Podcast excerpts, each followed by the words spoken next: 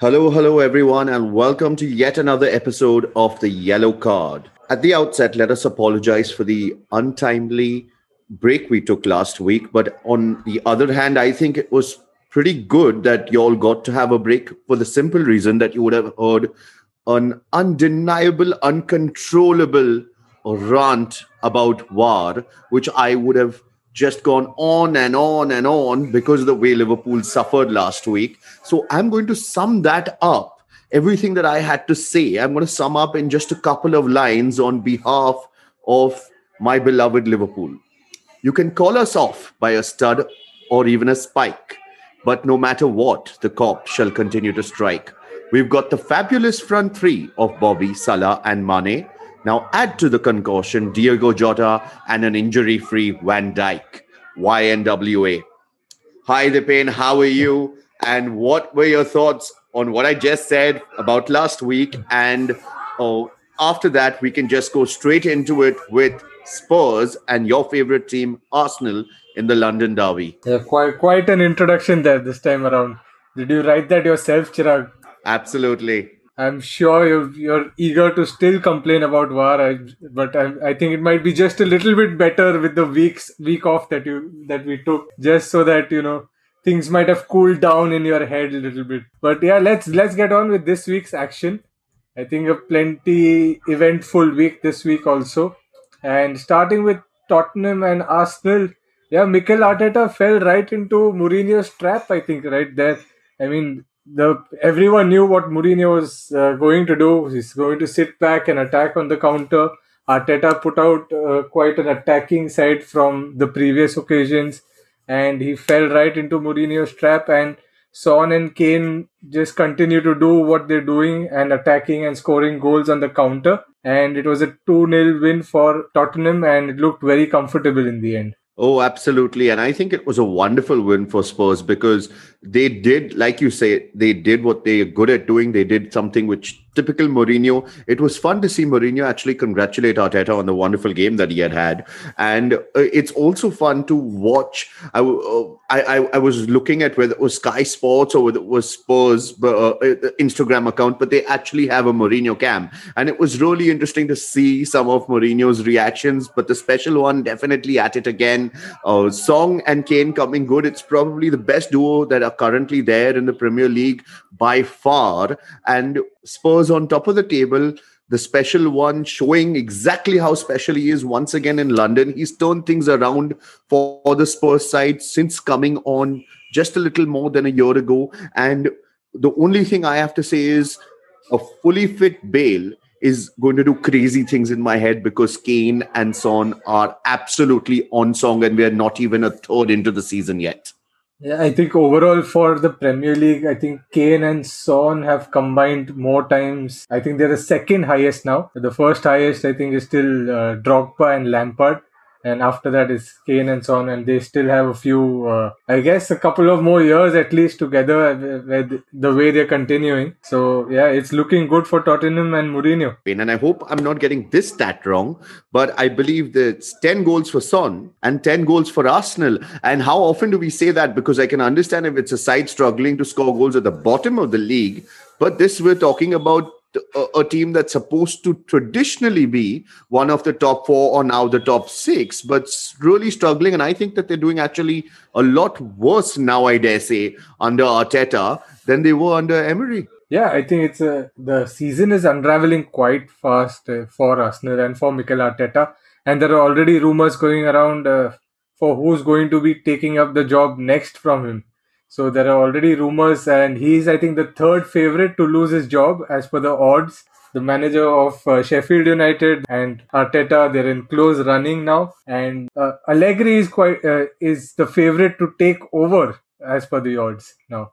So we don't know uh, if that is going to happen, but yeah, the pressure is building on both Arsenal and uh, Arteta, and the season is just unraveling quite quickly. From the early promising start that they had to now, it's just been a sea change very quickly. So that that's uh, something that we they need to really sort out soon, or yeah, there will be heads rolling there will be one particular head rolling, let's just say that. And it's interesting to see that you talk about Sheffield United and Chris Wilder because Chris Wilder has a ton of problems of his own. Of course, there's no love lost between him and the Liverpool manager. But before we get there, let's just talk about their performance uh, at Leicester, and Leicester again a, a good two-one victory, and they are looking good value. Another victory for them, and uh, and Brendan Rodgers' side definitely looking good. But Sheffield United, I think Chris Wilder, instead of complaining and getting into a tussle, uh, and and what I would like to think are mind games from the Liverpool manager, who also obviously has to look uh, after his side. And uh, uh here I'm talking about the five sub rule and things like that, bearing in mind the fact that uh, all the big teams have uh, a lot more going on in terms of the Champions League and Europa League. But for me, it seems very silly for Chris Wilder to get drawn into these mind games. He really needs to focus on what he needs to do to uh, bring his side to winning ways because last season they were superb, and I don't think there's too much difference in terms of the uh, personnel in his side. Yeah, absolutely. I mean, Sheffield United now are winless going back 14 games, back to the end of last season. So for 14 games, they haven't had a win.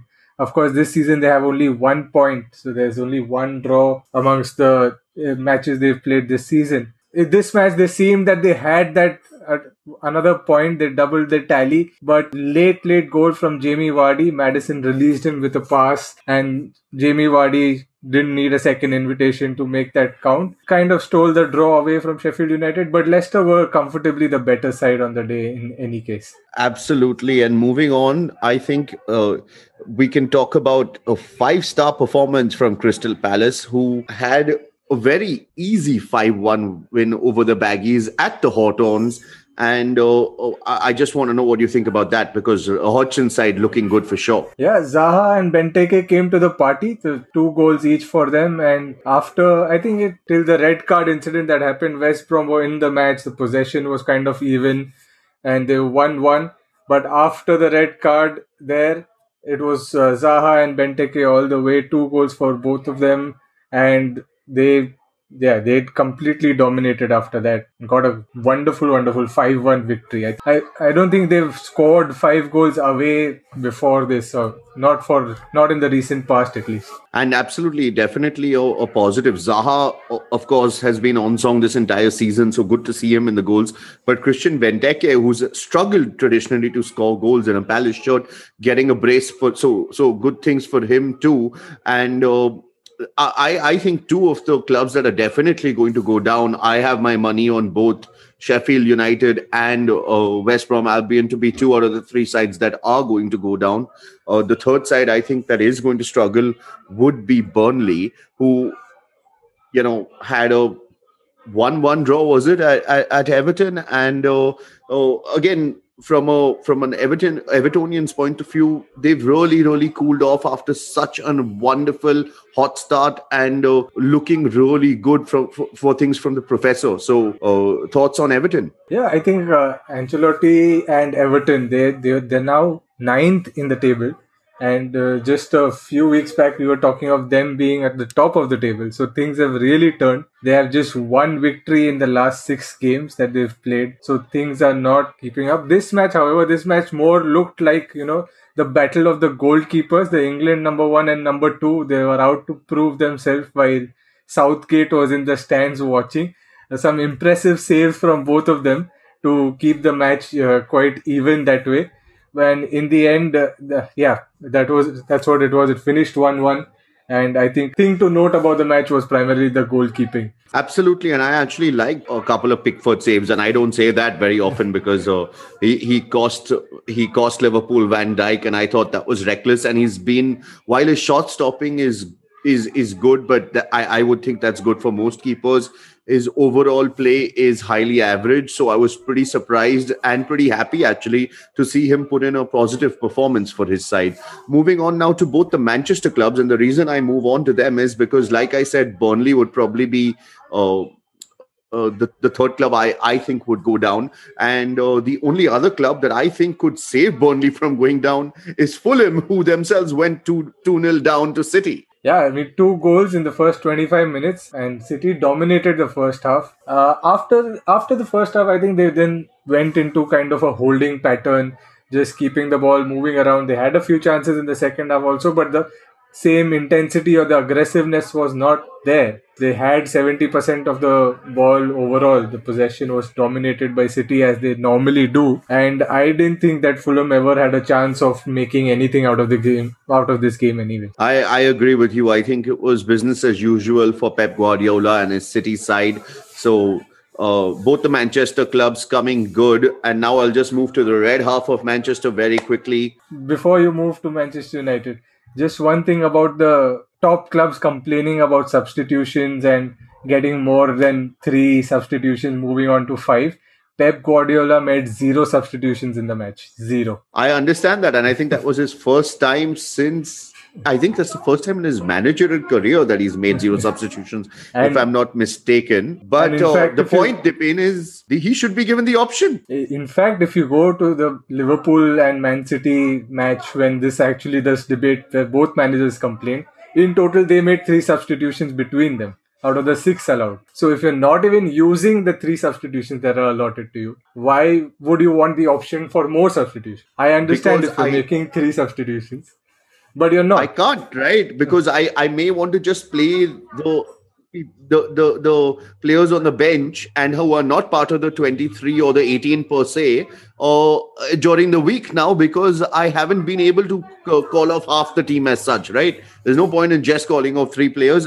And definitely, I think they should be given the option whether or not to use the substitutions is their prerogative but they should definitely given the uh, be given the option. And here is where I think that the English clubs suffer because I, I believe most of the other European sides or European uh, uh, competitions, whether it's the whether it's the Spanish league or the Dutch league, they are giving those options to allow five substitutions, and that's where the English teams are going to lose out because they're not necessarily going to have a, a fresh pair of legs uh, for for for Champions League's matches. Yeah, I get that, but when you're making the point that you need more substitutions, it is expected that you'll be using the ones that you have at least. Otherwise it goes against your own argument that you want more substitutions because people are just going to say you're not using the ones you have anyway. So why would you want We more? would. Half our people are injured, and some of them are courtesy bad injuries, such as the reckless challenge that Pickford made on Van Dijk. So I don't even have enough players to actually put them on field. I'm using Kelleher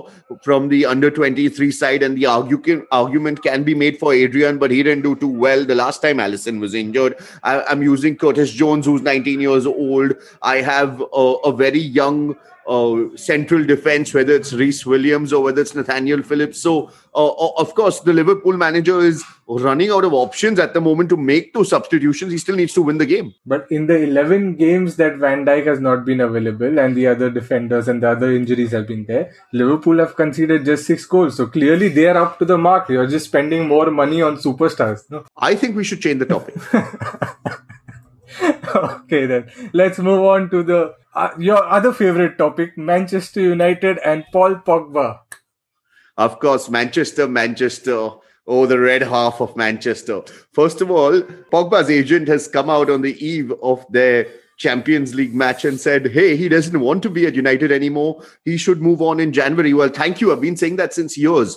Uh, he's definitely a below average subpar player in a who's underperformed for most of his life other than when he plays for the french side who's always unhappy and just giving sob stories everywhere.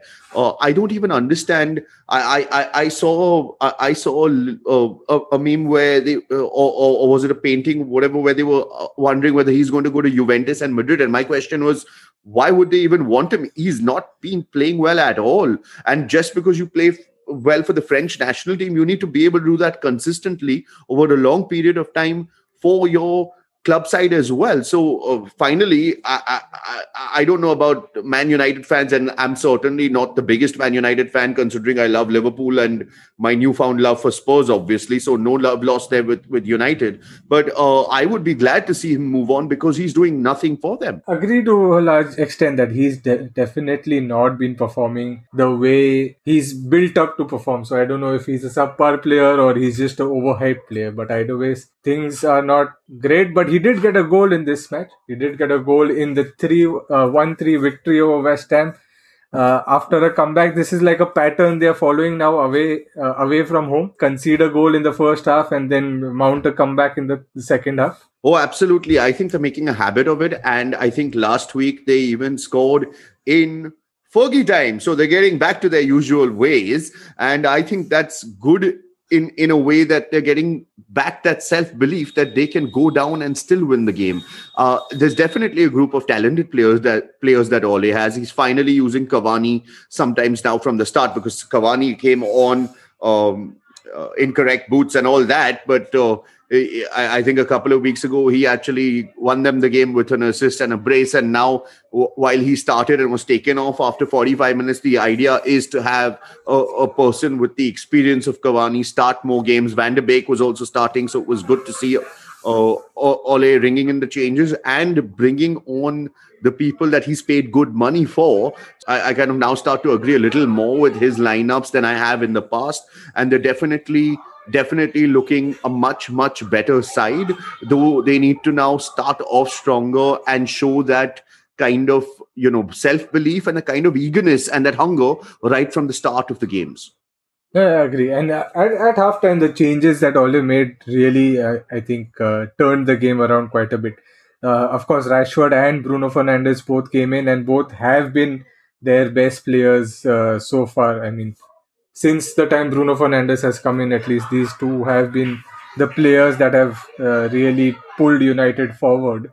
And now Cavani is adding to it. And despite all the criticism that United have, they have a very impressive away record this season. And they are now in the top six. Absolutely. And I believe they have a game in hand. And before we leave United, I'm just going to say, with respect to the Paul Pogba goal, he just let one fly. Luckily for him, it flew into the net so that's my view on Pogba and United, and we can leave it at that. And uh, let's talk about now uh, Danny Ings and his impressive comeback. Uh, he came off the bench, scored a penalty, and powered Southampton back into fifth. What were your thoughts on that game, and especially the penalty, the second penalty? It was one-one till that second penalty, and which got Danny Ings to go. So first things first, it's good to see Danny Ings back. Uh, I think uh, we all hoped when he got injured that he wouldn't get a long injury layoff. So it's good to see him back and in, in action again and scoring goals. The penalty, I, I think is it's really 50-50. I get the point that maybe VAR should not have overruled the referee's decision. But uh, in in the end, if the referee would have given that a penalty, and it would have it VAR wouldn't shouldn't have overruled that either. So I think it, it was one of those judgment calls and the referee's decision should have stood but it's not not a penalty per well i have comments on that. First of all i think that the the foul is actually uh, outside the box. It's the momentum which took him in the box. Second of all i do agree with your point on it could have gone 50-50 but then if that's the case you should not be able to overrule the referee's decision. So if the if the referee has given a free kick then there was no clear and obvious error for VAR to actually intervene and turn it around. And I, and I'm not hundred percent sure, but I don't even think that VAR sent the referee to the screen so that he can take a look for himself. VAR actually turned it around by themselves by informing the referee that there was a mistake and it was a clear penalty. Now that was by no means a clear and obvious error. In fact, there is a lot to be made for a case that was actually a foul outside the penalty area, then on what basis is VAR actually turning this decision around? And again, the main problem is it's not about us continuously talking about VAR because I think this is going to be a very, very long season where all we do every every week is talk about VAR. But the point is there is zero consistency because what are they doing? I don't think they know themselves. There is no consistency for when VAR comes in and the calls that they take. And that's what makes it frustrating. Yeah, I agree. I agree. I mean, as I said earlier, also that the referee's decision should not have been overruled. But uh, either way, the referee would have decided it would have been fine with. It. I I agree to that. That I I I think that's that's the best we can hope for in times of these uncertain VAR rules and the way things are panning out. At least on a certain level, most people would be able to swallow, even if it's a bitter pill to swallow, the fact that the referee is the one that made the decision at the end of the day. So if that's what stays, at least it would be a little consistent. This is this isn't the way to go by just turning it around because there was no clear and obvious error. And uh, I am with Kevin De Bruyne in terms of I just don't understand what the rules are anymore. yeah, I, I think it's just like no one really likes just talking about VAR all the time. And you watch watch a football game, you want to come out of it talking about what the game was all about, not about VAR and you know these incidents that keep happening over and over again. It kind of puts a dampener on the whole match. Absolutely. Moving into the last two matches that we have to talk about for today uh, chelsea again looking strong and they eased past wolves 3-1 and uh, Giroud in some tremendous form. I think what in the Champions League did he get three or four goals? And uh, this week again put, put in finally put in by Lampard to start, and rightly so. And he gets a goal here, so he's in some tremendous form. Yeah, I I, I think Didier Deschamps just made a comment about Olivier Giroud and said if you don't play enough uh, top flight football, you might not be a starter for the French team. And so he was considering a move in January but he's starting to get more game time. He got uh, he got a start in the Champions League, scored well there. He got a ch- start now here in the Premier League, and he scored a goal. And uh, Chelsea looked comfortable, three-one victory over Leeds. Uh, they had an early chance, but immediately at the other end, Bamford got in an early goal for Leeds. But after that, it was all Chelsea all the way. And they have a slight injury concern with Ziyech going off quite early in the game, but I don't think that should be a long uh, injury layoff for him. He should be back in a week or 10 days or so. Absolutely. And I was actually looking at the Chelsea 11 that are not their regular starting 11 and with the with the exception of Kepa I think their substitutes 11 still looks relatively strong. So uh, Lampard and Chelsea done a good job recruiting. They've got a strong side and they've got a very strong bench as well and uh, like I said, with the exception of Kepa, who I think needs a lot more self confidence, I don't actually think he's a bad keeper. It's just that it was bad timing and things happened. But uh, Chelsea looking good for that top that, four for sure. That's another case in point for why they don't need five substitutions and they're not at a disadvantage over other European clubs.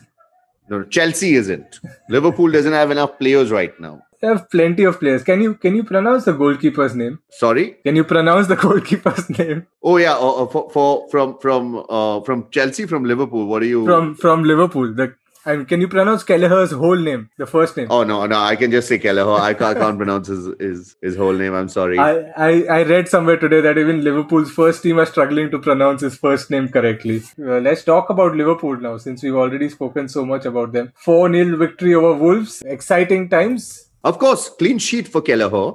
I think he was the first Liverpool goalkeeper to keep a clean sheet in the Champions League last week in over 18 years.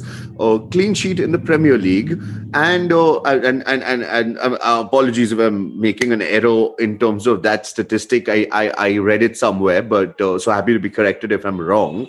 But uh, clean sheet on uh, debut, you mean? Yes, yes, absolutely. Sorry, thanks for that clarification. The clean sheet on debut. I was wondering what do mean Liverpool haven't had a clean sheet in 18 years. Yeah, I'm sure there would have been a lot of comments on that. Oh my god. So yes, thanks, thanks for that clarification. The pain clean sheet on debut.